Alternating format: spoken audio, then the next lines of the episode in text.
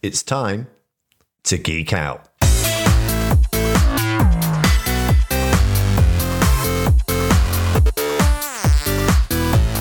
Hello and welcome to Geek Out with Matt Navarra, with me, Matt Navarra.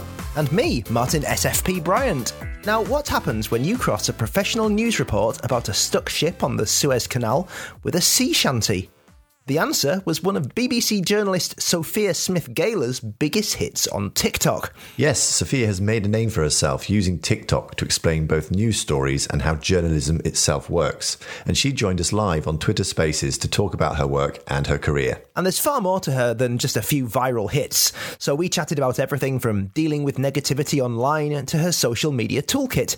This is a really fun conversation if you're interested in how news works on social media and how a new generation of journalists are forging careers that put their own identity front and centre. Sophia has announced that she's leaving the BBC soon for Pastures New, so this was a great time to chat to her. Here's what happened when we spoke to Sophia Smith Galer. Hi, hey both. How are you doing, Matt and I'm Martin? Not, I'm good. I'm, I'm, reeling on the news that your life is changing, but we're going to come on to all of that in a minute because you've got some all sorts of things going on in your world. But um, but yeah, what's uh, what's the week been like for you today? Have you started off with a, a usual working week, or have you had a day off? Or no, it's been usual working week. The last fortnight, I've been on and off with book edits, which has been very exciting. Um, but no, I am I'm back working this week um, on my next couple of uh, BBC radio docs, which um, are going to be my last uh, for now. As uh, you know, Ah, well, we BBC journal, yeah. We're going to dig into all of that stuff, but maybe the first thing would be worth starting off with is that I've got a little bit of a background on on what you've done up until now, and you can correct me and us if we're wrong in any of these. So you did a master's, is that right, in broadcast journalism in London? Is that right? Yes, I did. Yes. And you started doing work for the BBC. Was that kind of your first job out of that kind of studies, or did you do other things before then? It was my first proper job, as it were. But um, before I'd left that masters, I had done a couple of cool other things. I'd worked on a a BBC One documentary. Um, I'd spent some time with NBC's London bureau as well. Uh, that was all during the masters. But yeah, my first proper job was social media producer at BBC.com. And what does that involve then? Because the job title social media producer could, could be construed as many things. Is that basically a journalist, but it's geared towards content that goes on social, or is it a specific aspect of the production of news for social? How, you know, tell us a bit about that. Yeah, so it was specifically for so BBC.com straddles the US and UK, and I was working for the two feature sites that are in the UK which mm. are BBC Culture and BBC Future. And the job before me, uh, it was uh, two different people held those roles, and I was the first to do both of them uh, in my role together. And it meant that the work was really varied because I had to make um, social media content on Facebook, Twitter, and Instagram for both of those verticals. So nice, you know. Future covers tech, science, lots of random things like psychology, the world of tomorrow, and culture. Pretty self explanatory. It would be music, arts, literature. So it was really varied. And I would, a lot of my job would be figuring out ways to promote text these text features on social yeah. media um, it would be working with video producers to maybe make some videos out of text features we anticipated would do well uh, as as social video. Um, and then, like you say, I did a lot more than that. I, I wrote features myself. I made videos myself. Um, it was a bit of a mix, yeah. Okay, and so then you moved on and worked for the World Service, and, and am I right in saying also that for that your job title changed again, and it was more of a visual journalist? Is that what they call it at the BBC? Yes, uh, visual journalist, um, and it is depend like it does change what that means. So some people who are visual journalists at the BBC actually deal with visualizing data. That yeah. was not my job. Uh, really, I was just more of a, of a video journalist. So it was it's my job to make sure that Heart and Soul, the religion documentary strand of the BBC World Service, has a digital presence. Um, yeah. So sometimes that means making a video for them. Sometimes that um, it might not be making a video, but it would be sort of creating Instagram content for it. Just finding a way, or even if it's just an interesting way to tweet it out, just finding a way for it to reach digital audiences because obviously it's already reaching radio audiences. Yeah, yeah, and then you so you worked quite heavily on the the sort of faith content for the BBC, didn't you? And sort of some of the user generated stuff, and particularly around like an, the Instagram account for BBC World. Was it for BBC World that you were doing that for? Was that or was it one BBC, of the sub? Yeah, BBC World Service uh, right. is who it was for. Um, yeah. and they I pitched that Instagram account in my job interview, so it didn't right. exist before I came. And how did you approach that? Because the topic of religion is always a contentious one. I know I put some of the content that talks about things to do with politics or religion in my Facebook group. I'm always a bit like, oh, if, unless this is a really important story, it's going to cause a lot of friction and a lot of tension. There's a lot of polarization. So that must have been quite a, a challenging role, I would imagine. Or did you find it easier than you imagined, like dealing with the topic of faith uh, on social? You are right that, especially in comment sections, it can drive some vitriol. Mm. But I think it's also because of the kind of stories that I do. They're not necessarily on the diary kind of news stories. That, that it's slower journalism. It's more featurey, documentary, um, and by nature of Heart and Soul being a doc program, um, I think we do sometimes avoid that like really nasty side of the internet. Um, yeah.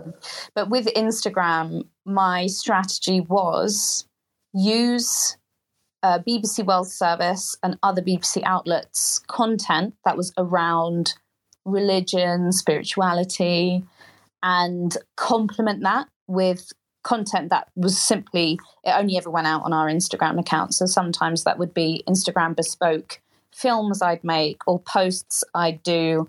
Or I remember in the very beginning, I would do seasons. So each month we'd focus on something different, be it sacred music, be it faith and fashion. Um, and I would try and involve people who are influencers in the religious space to get involved with the Instagram account, um, yeah. and as a way to grow it early on. And was BBC pretty good with that in terms of kind of giving you some level of autonomy, in terms of letting you put your own kind of thoughts into that, or, or is, is it quite bureaucratic and it's quite difficult in that, in that sort of environment with BBC compared to maybe a Sky News or, or another sort of more sort of profit driven uh, organisation? How, how's that been? I I, um, I was given a lot of freedom with that Instagram account, and I really enjoyed it. And it wouldn't have grown uh, at the rate that it did if I didn't have that freedom. Uh, so I had a really great time running it.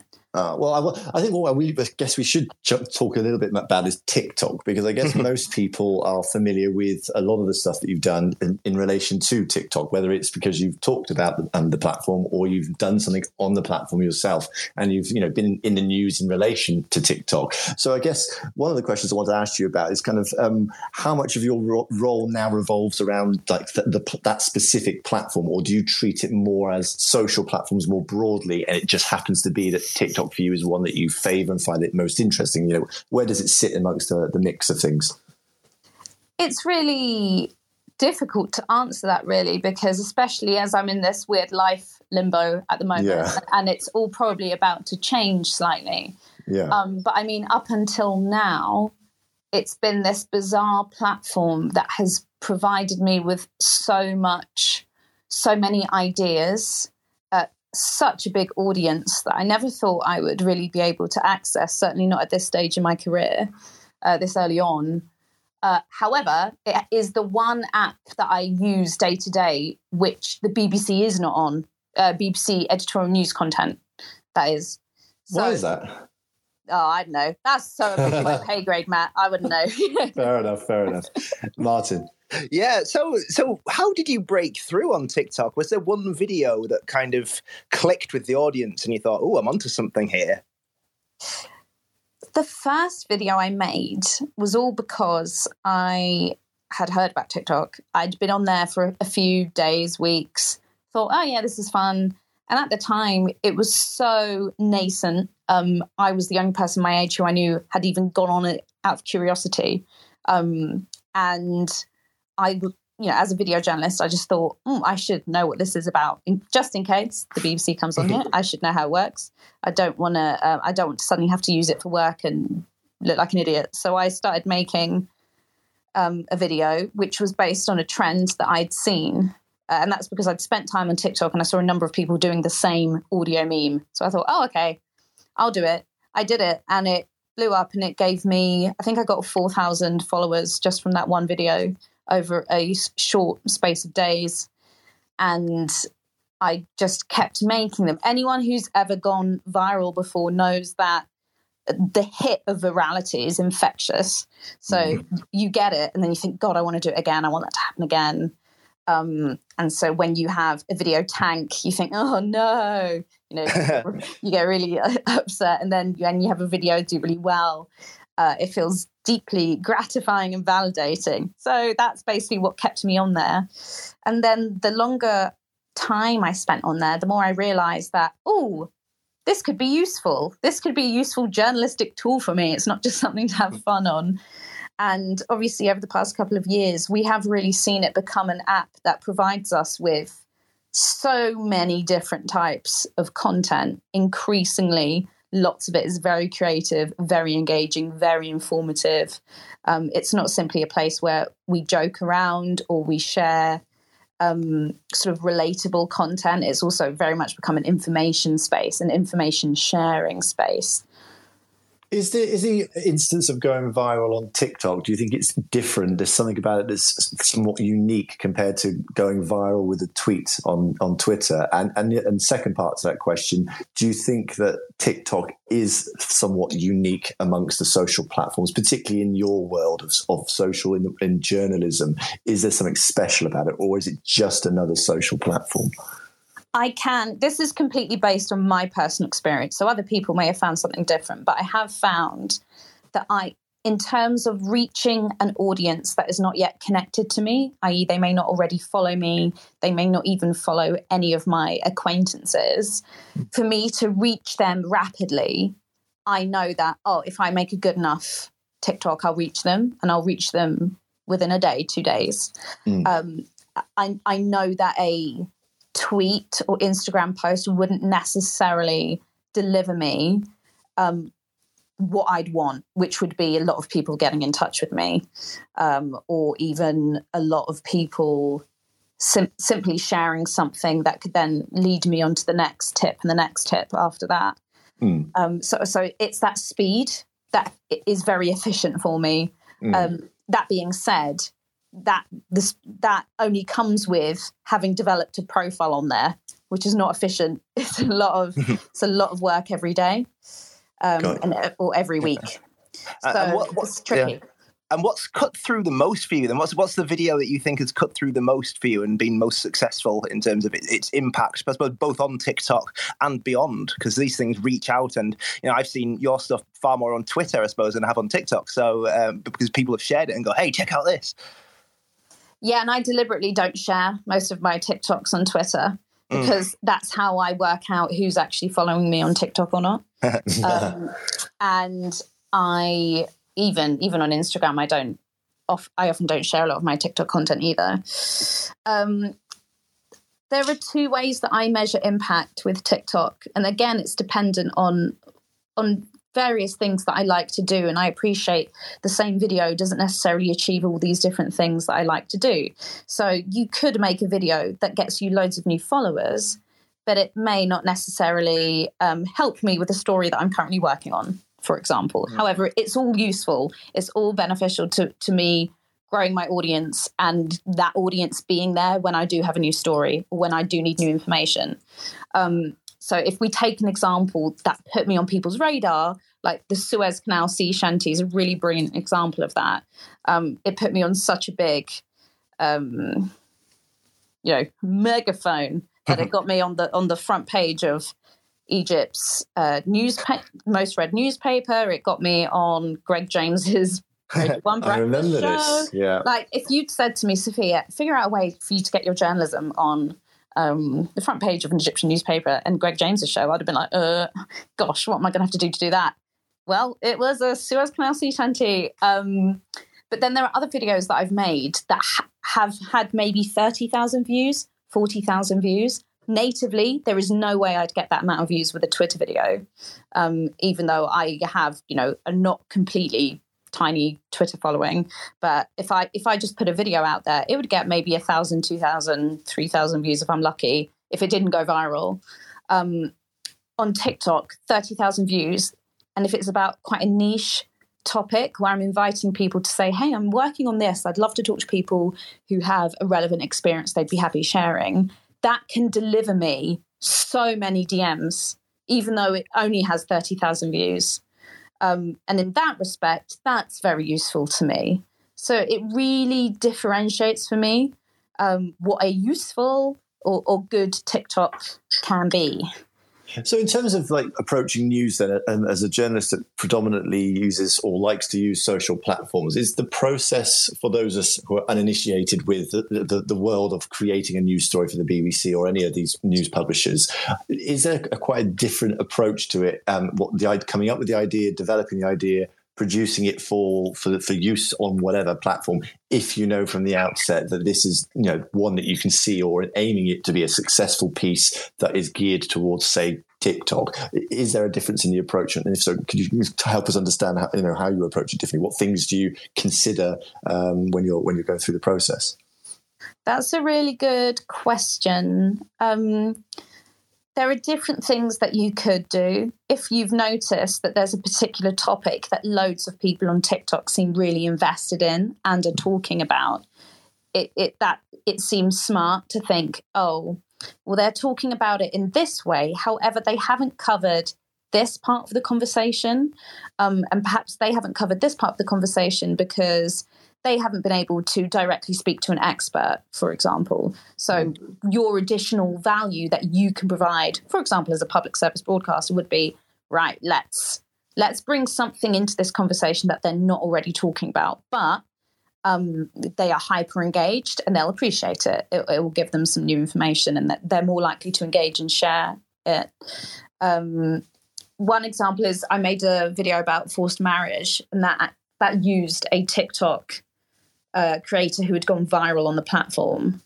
Um, and he still isn't a massive creator on there or anything, but there will be people who remember his video because it was so moving. Mm. Um, so, including him as as the author of the film, again, um, drove some engagement.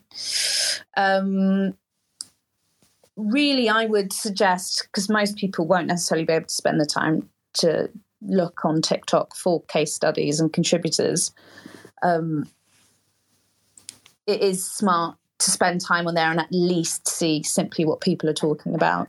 And then very quickly you'll start to see, ah, they're really interested in this. And if you're thinking, oh, well, I want to do a report on this, but no one's talking about it on there, chances are it's because younger audiences aren't that interested in it. Um, or maybe it's simply never been served to them in a way that's actually relevant to their lives. Because one of the challenges that the news publishers face at the moment, or you hear a lot talked about, is is reaching younger audiences. And you look at the Reuters digital news reports, and you see um, lots of coverage uh, in, in the world of journalism about how do you reach that you know these younger audiences who are heavy, heavy or heavier users of social platforms, who are disenfranchised, disengaged in in news media. Uh, and we're going to talk about some of the possible reasons for that later on. I've got a couple of questions I wanted to ask you, but you know, um, what you know what sort of things do tend to work well on platforms? It's easier saying, well, if it's TikTok, then stories that are about A, B, C, D, they're, they're going to reach people, younger audiences there really easily. But topics like this, isn't, they're not going to work so much. Is it, is it as clear cut as that? Or is it more about just the style and it doesn't matter about what the story is about? It's the way that you deliver it. I was going to say, I don't think it's to do with topics, to be mm. honest. I think it's far more style wise. Um, I, I do genuinely believe there is something in every topic to make it interesting to younger audiences. And if not, you know, all younger audiences, at least a niche within younger audiences who, who are only going to encounter that content content on their social media platform because they're not interested in consuming your you know they don't go to your website they don't buy your paper they don't listen to your radio station like they're not going to find it that way. So the only way it's going to get to them is on a social media platform. Um, style wise we do know that people uh, from that digital news report we know that twitter is realistically the only app that people go to for mainstream news content mm. for other platforms for for youtube instagram tiktok they go for personalities. Um, and if you look at a number of the i i'd say sort of a couple of on tiktok like leading news creators they they do have personality. That they are their face has become their brand attribution. Um, you see their face and you know you're going to learn something new Mm. And that's taken a lot of time for them to build.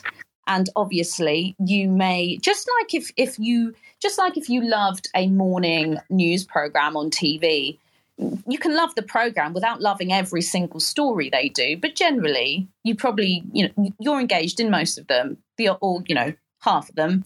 It's, it's exactly the same thing with, for example, news accounts and on Instagram and TikTok. Um, you know you're going to learn something new every now and again. You're like, oh, nah, that doesn't interest me. But most of the time, you are invested in listening to these people. And if you take the example of TikTok, mainstream journalists are not occupying this space. Uh, they aren't going in there and being personalities. I see a bit of it on Instagram. Um, for some reason, Instagram seems more natural for a lot of us to go on rather than TikTok. Um, you even don't necessarily many on YouTube either. Twitter is the easiest, uh, possibly because you know it's text based and you can um, push out a few tweets during a busy working day. Can you push out a TikTok? You could, you can if you have a skill set e.g., you're a video journalist and you, you are equipped to pump these things out very quickly. But if you're not, it really, I think it does feel like an awful lot of effort.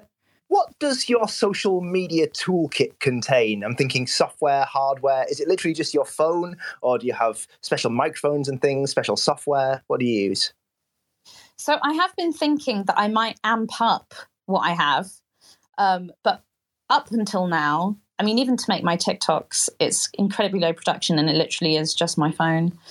Um, and so, I mean, sometimes I'll also use my AirPods, but otherwise, I don't. I don't even have a sort of a microphone. I may get one though. Um, I'm kind of hoping to make a bit of a better, jazzier setup, um, which Yeah. I'll do over the next couple of months. Um, other than that, obviously, I have my laptop. Um, for work, I have a camera. I have a Canon 5D. That's what I shoot everything on. Um, and for my radio, I record with an H5 Zoom. And when I, because everything I do generally is very multimedia. So if I'm making radio, I'm also making video uh, and possibly also doing text as well. So I need to make sure that my audio quality, if I'm filming, is good enough for radio. So I generally record my audio externally on the Zoom. Um, and then I will sync up the audio in the edit with my video. And I use Final Cut Pro. And that's uh, mainly because that's what I have to use as a BBC journalist because Final Cut Pro is where all our templates live that we Right. use to edit video and make them all look um, in BBC style. So other than that, I'm trying to think. Those I'm guessing, tools I use. I'm guessing things like TweetDeck and stuff like that are just a standard. But did you use any other publishing tools, or is that already dictated by what the publisher you work for uses? I.e., BBC for you is using whatever tools you have to. You kind of follow that lead, I guess. Yeah, exactly. Um, I do. I do use tools for my journalism. Um, I do use. I found a really good tool the other day where I could analyze uh, user profiles on Reddit. Um, And I did that. This was for my book, so I did that. I gathered a sample of users from a particular subreddit and looked at what other subreddits they um, they were in to see if I could find any kind of connection um, or similar interests. Uh, what other tools? There are. Um, what's it called? Is it called? What does the public ask the public? I really like that tool. Um, Don't know if I know that one. I'll have to look that one up. Google Ngrams, um, Google Trends. They're things I use sometimes just to get it to sort of litmus test whether something's interesting or, or a trend that's changing. Yeah. They're the kind of things that I may use. Um, otherwise, trying to think if there's anything else that I use in terms of like third party tools to analyze how my content's done. Um, I don't really have access Mm. to anything like that, not for my personal stuff. Yeah. Um, I just, I literally just use the in-platform analytics. Got you, Martin. Yeah, um, shifting gear a little bit, um, we notice you're on TikTok's Creator Council. Yeah. Um, just wondered what that is and uh, what does it involve and how did you get involved with it? So it sounds very impressive, doesn't it? it does. Um, Sounds like a, a table of creators who govern all from a big table somewhere in the sky or something. I, uh, yeah. I, I mean, I was, I didn't apply for it or anything. I got an email one day saying we'd love you to join it, and what I do is very, very small and not impressive, even though it sounds very impressive. And it's literally um, about, I think uh, it's this, I'm pretty sure it's a six month post that I'm probably nearing the end of. But all it is is they, um, as creators, we can simply offer our user experience, um, and it's a space for us to ask for changes if we'd like them.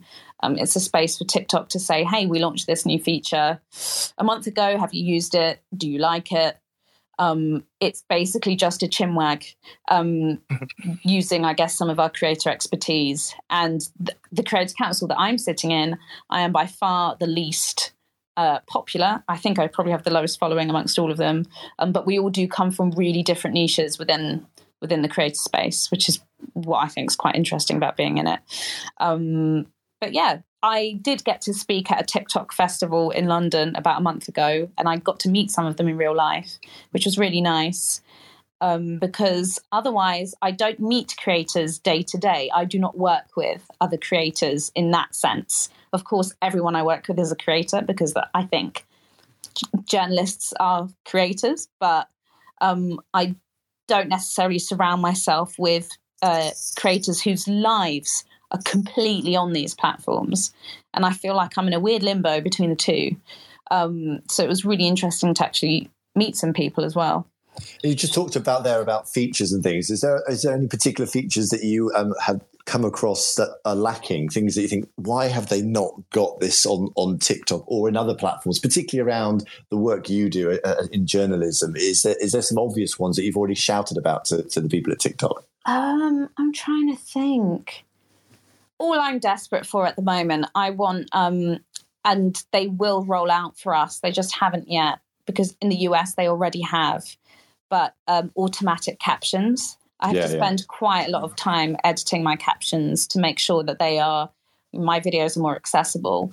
Um, and that's not only for people who may have I don't know special educational needs, but additionally, I have so many people who follow my content for whom English is not their first language. So having my captions on there is really really helpful um, just like if I was following like a Spanish influencer, it, it would help me as well. Mm. Um, so I just I'd love them to introduce that so I can spend less time, and that will make uh, making TikToks take up even less of my time.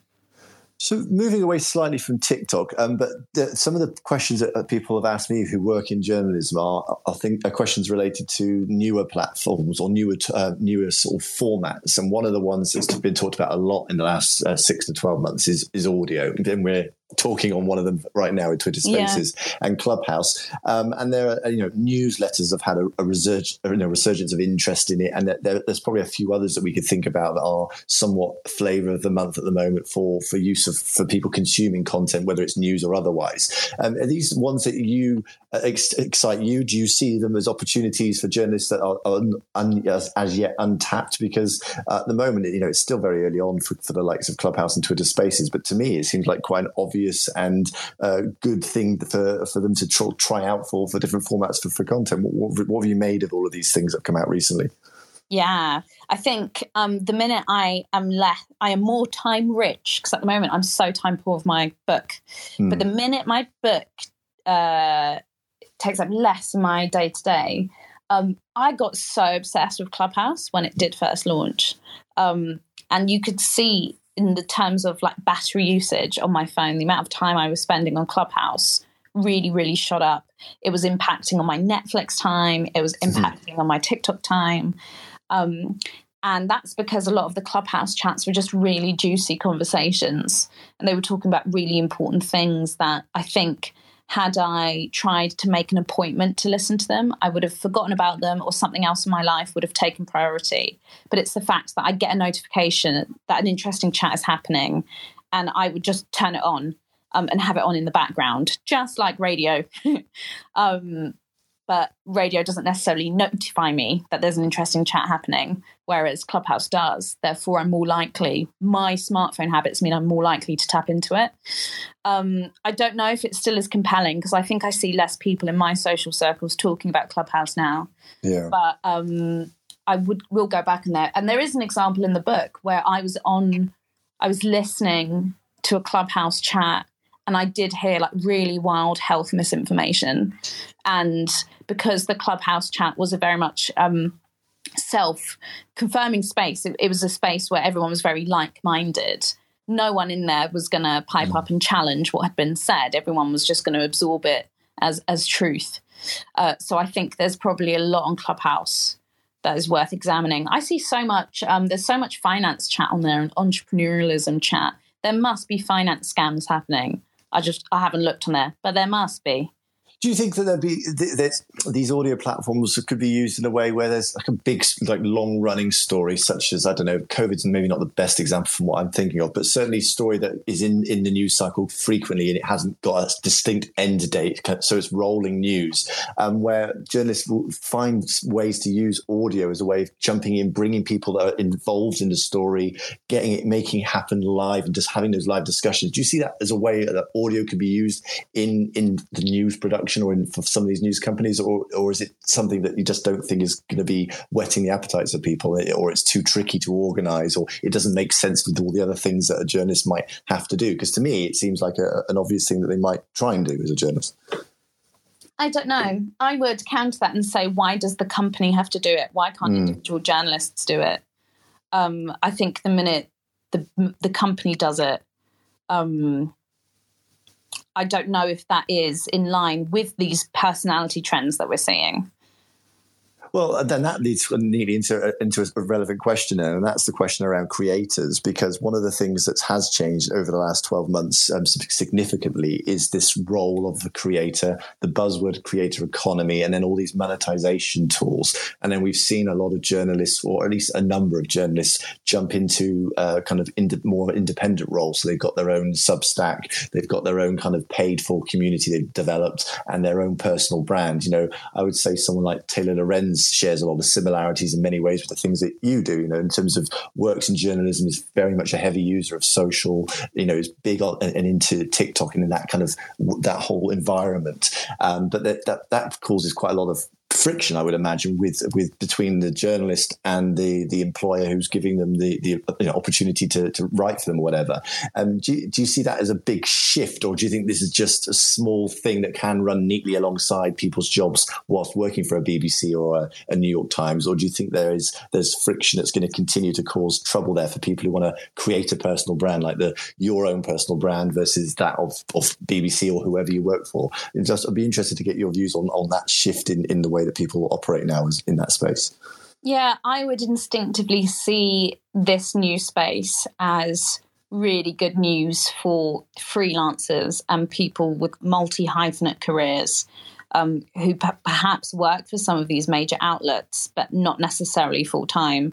Um, that's where I see some of these spaces being most useful.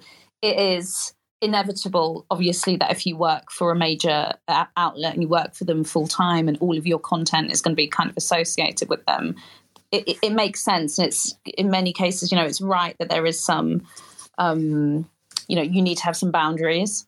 But I, I, I, I think it offers so many opportunities for people who aren't journalists um, and who don't come from the places that do traditionally get all the power and access to use these tools and be heard. That's what's so exciting about it. And that's not a new conversation. I remember when I first entered journalism, people were talking about citizen journalism.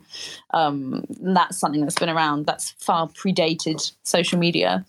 Um, so, yeah, it, it, it is a tricky one, but just because there's friction doesn't mean that you can't innovate. Yeah, I think it, it certainly seems like some of the forward thinking, maybe that's the politest way, nicest way of sort of framing it, uh, publishers are trying to find working relationships or working models that allow for the independence of the writer to create uh, a brand for themselves, which inevitably will generate you know more page views, more listens, more views, whatever it is that they're hoping to gain from having you know this person write for them or or present for them. Um, building building that, helping them build a brand around that, because personalities are what sells news more than, than many other things these days. So uh, to me, it makes sense. But I, but I can certainly see some sort of legacy publishers struggling with that, the concept of having uh, someone who's got their own brand and, and, maybe monetizing it and finding a way to make a, a, side hustle alongside their job as a paid for employed member of, of the of the journalist team. But but um, but Martin, there were some other topics we were going to pick up as well because I know conscious that we've been speaking for like ten or fifteen minutes into the second stab this, and I don't want to keep Sophia longer than maybe she she needs to. So what else have we got on this? Yeah, yeah. So we um, are in the age of misinformation and fake news and and all of that, and uh, you of joined the BBC while that had already kind of kicked off with the election of uh, Donald Trump. And uh, so you've maybe got a different perspective on this than someone who's maybe been in journalism for years and looks at this and goes, oh, uh, we've lost all trust of our audience and, and, and that kind of thing. So I just wondered what your perspective is on keeping audience trust, especially when you look at social media and you look at uh, even the um, the BBC's misinformation reporter uh, just gets a load of abuse about um, how um, you know how, how what they're saying is misinformation, even though they're reporting on misinformation. So it's a complex minefield. And, and how do you approach that? Um, it's tricky because I I don't gen I am not someone who generally faces much online abuse, um, and I don't generally. I'm also not actually employed to be a reporter, so I'm not a mm. news reporter technically. All the news reporting I do has been outside the remit of my role, um, but certainly in times when I have done reports, um, if if someone does message something that's a bit nasty, I always counter it with kindness and more information. Um, I don't believe in kind of being snide and mean and how can you think that? That's stupid. like that will never be me. Um, and I have always with my videos um, that I've made for Heart and Soul. Um, after I've published the videos, I do spend time in the comment sections and if I see people sharing things that are just really, really wrong and inaccurate about a faith group, I will reply. I will say, hello, I made this video. Actually, blah, blah, blah, blah. Mm. Um, have a nice day. uh, again, I, I don't want to ever be seen as being it's not only about being seen as mean. I don't want to be seen as patronizing as well, um, because often I, that's not how you're going to persuade someone into um, reading your fact uh, and you know absorbing it and hopefully not sharing misinformation again. But I would say what I try to do, and very much part of why I am on TikTok, is that people get to know me and they have a direct they feel like they have a direct relationship with me and that for example if something really um, bad or, or simply mad happened in their lives, they would feel like they could tell me about it. Um, and while that's not necessarily about countering misinformation, that is about building trust. I think we do need to think about building trusting relationships that aren't necessarily about countering misinformation. Building trust is also how we, we tell better stories, full stop, because more people will talk to us, more people will um, be happy sharing something with us, and they're not, and they're going to know that um, in speaking to us, we also, you know, protect them in some way. We aren't going to take advantage.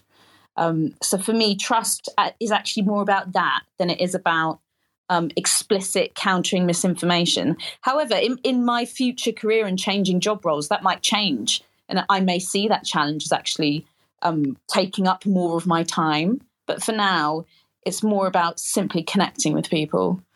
Um, yeah. what, one of the other areas of concern that we were just going to pick up on before we wrap things up today is um, this discussion around the topic that comes up every time you speak about Facebook or TikTok and Twitter and social media, and that's its role, uh, its somewhat negative uh, role it plays in society and, and the dangers it presents, particularly to young and vulnerable users, and what their level of responsibility is as a, as a company, but also how much actually should we be laying at the door of, of a Facebook or a TikTok in terms of the concerns we have around polarization and many other these other topics we've sort of touched on uh, in the last 20 minutes or so. But you, you know, you operate in this space as, as, as, much as any journalist does, and also uh, I'm sure have a view on, on these platforms. I just wonder what your take is on, on kind of the real and present danger these platforms present to, to certainly to younger audiences, um, and also how much responsibility do you think they have as as companies versus maybe parents and teachers have versus governments and regulators?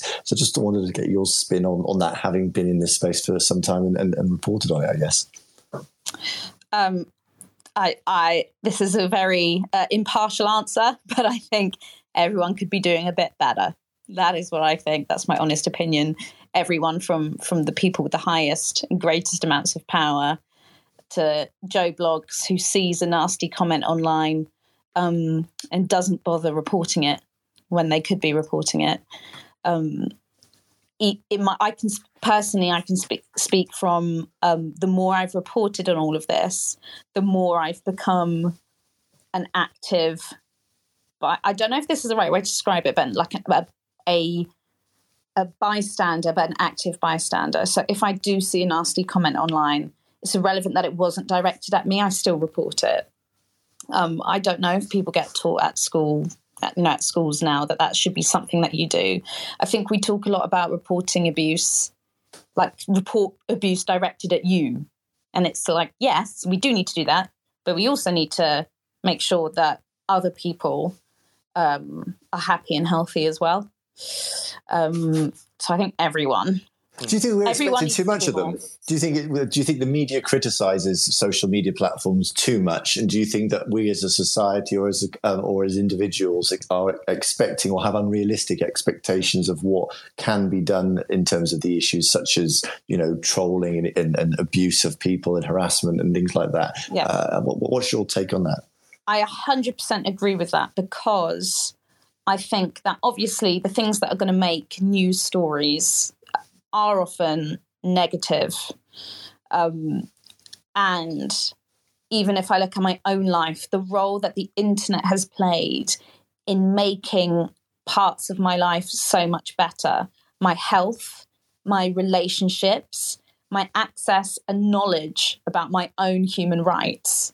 Um, I have gained from the internet connectivity, meeting people, uh, learning languages, all of these things have been infinitely improved by being able to find community online in a way that I can't find in my physical life, or I can find it in my physical life, but to a limit. Um, and there's only so much time in the day, especially for me. And the internet really helps me max out my life as much as I possibly can. Um, I really grew up with the internet. I can remember my earliest friendships and relationships really being informed and shadowed by the internet. And as much badness as it causes, my life has really been infinitely improved by all the wonderful connections that I have been able to make. Um, I would not, I possibly wouldn't even be a journalist without it.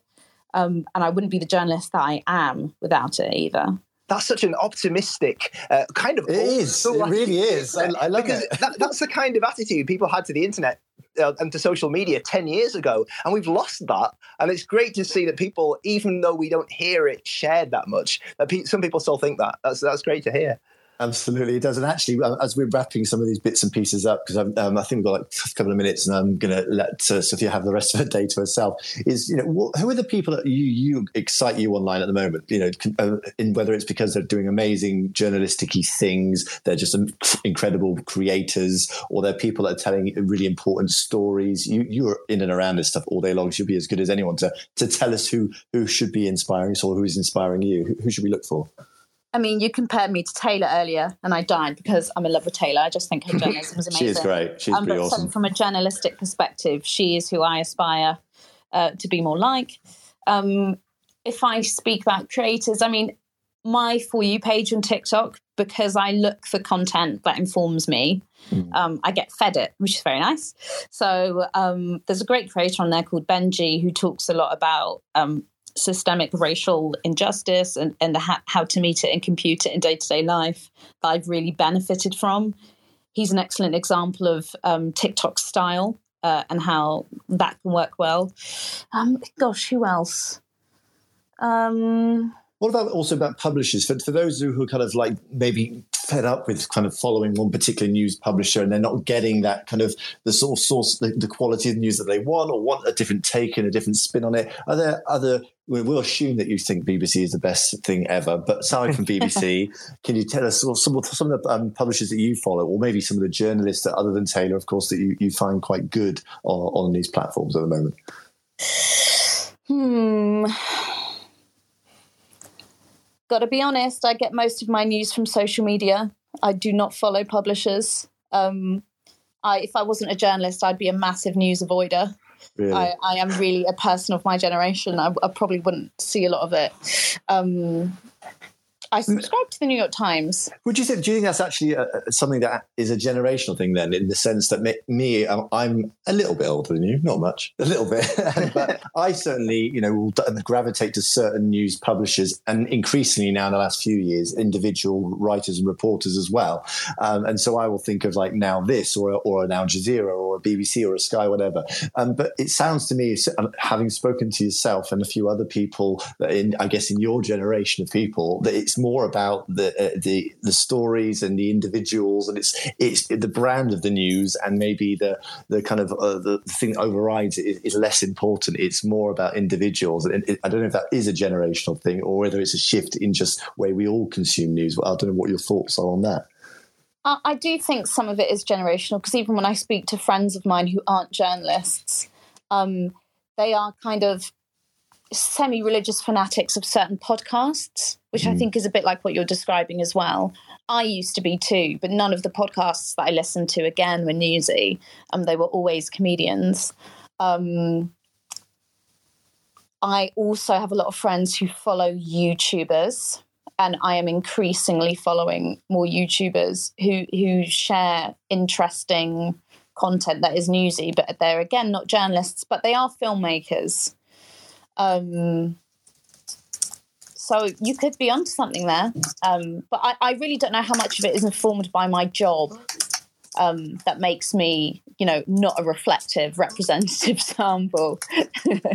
okay, well, um, I'm conscious of the time, and so that, uh, maybe you could just quickly tell us a bit about what's coming up for you then, because I know that you're leaving the um, the BBC and you're not quite yet revealed your full plans, but you've also got this book that you're writing, and there's uh, probably lots of other bits and pieces. So, so what does take up your time at the moment, or what is it your, your people where people can find you and what you're doing? Yeah so you can you can find me on twitter instagram tiktok. They're the places that i'm most active. Um, the book is taking up most of my time and that's going to be out in january and it's uh, published by harpercollins called losing it dispelling the sex myths that rule our lives.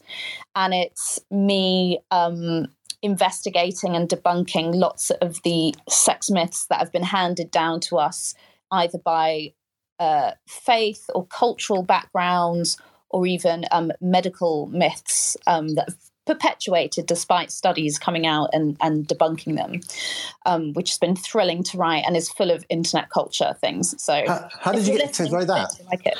Sorry? How did you how did you come to write and decide that that was something you wanted to write about and it was substantial enough for you to write about? Where, where did that interest come from? Yeah, it began as I got approached to write a book, which was very exciting. Um, but that happens to a lot. I've discovered that happens to a lot of people, but then getting a successful book proposal is not what happens necessarily. So I'm really fortunate that I had wonderful support from my editor, Grace Pengelly. But um, originally it was going to be a book about virginity. And this idea, it, uh, in my research, I came to learn and understand how, wow, actually virginity, virginity is this sort of destructive origin myth that we're first told about sex. And then as we go through our lives and reach sexual maturity, you sort of learn actually, what is this all about? I've been fed lots of lies. Uh, I also don't necessarily have access to an ethical, pleasurable sex life. And turns out it's because of all, the, all these things I've been told that simply aren't true. Um, so some of it is informed by personal experience, uh, but mainly it's informed by all these interviews that I've been doing around the world with um, everyone from hymen repair surgeons to pornographers to uh, a lot of doctors and sex therapists, but mainly normal people just trying to lead happy, normal lives uh, and sort of being confounded by all this misinformation they've been given. Um, but yeah, other than that, uh, I'm, I'm sort of tidying those edits up. I'm getting excited for my new role. Um, there'll be news about it soon, hopefully. Um, I am still a reporter. So if you have, if anyone has something that they think they'd love me to cover, um, I'm always here ready to report on new stories um, and look for new stories ahead of my new job as well. Um, so it's a lot of change. Hope I will be TikToking. I will continue to TikTok and Instagram and Reddit and Discord and maybe try Twitch it depends how much time I have in the day. Yeah. But um, yeah, it's still it's still social media. The social media side of my journalism is not going to stop. If anything, it's going to get bigger.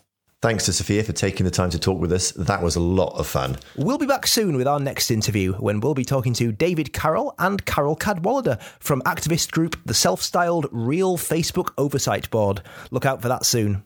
In the meantime, don't forget that you can join the Geek Out community by searching for the Social Media Geek Out group on Facebook. And why not subscribe to my Geek Out newsletter with all the week's social media news and discussion in your inbox for free every Friday?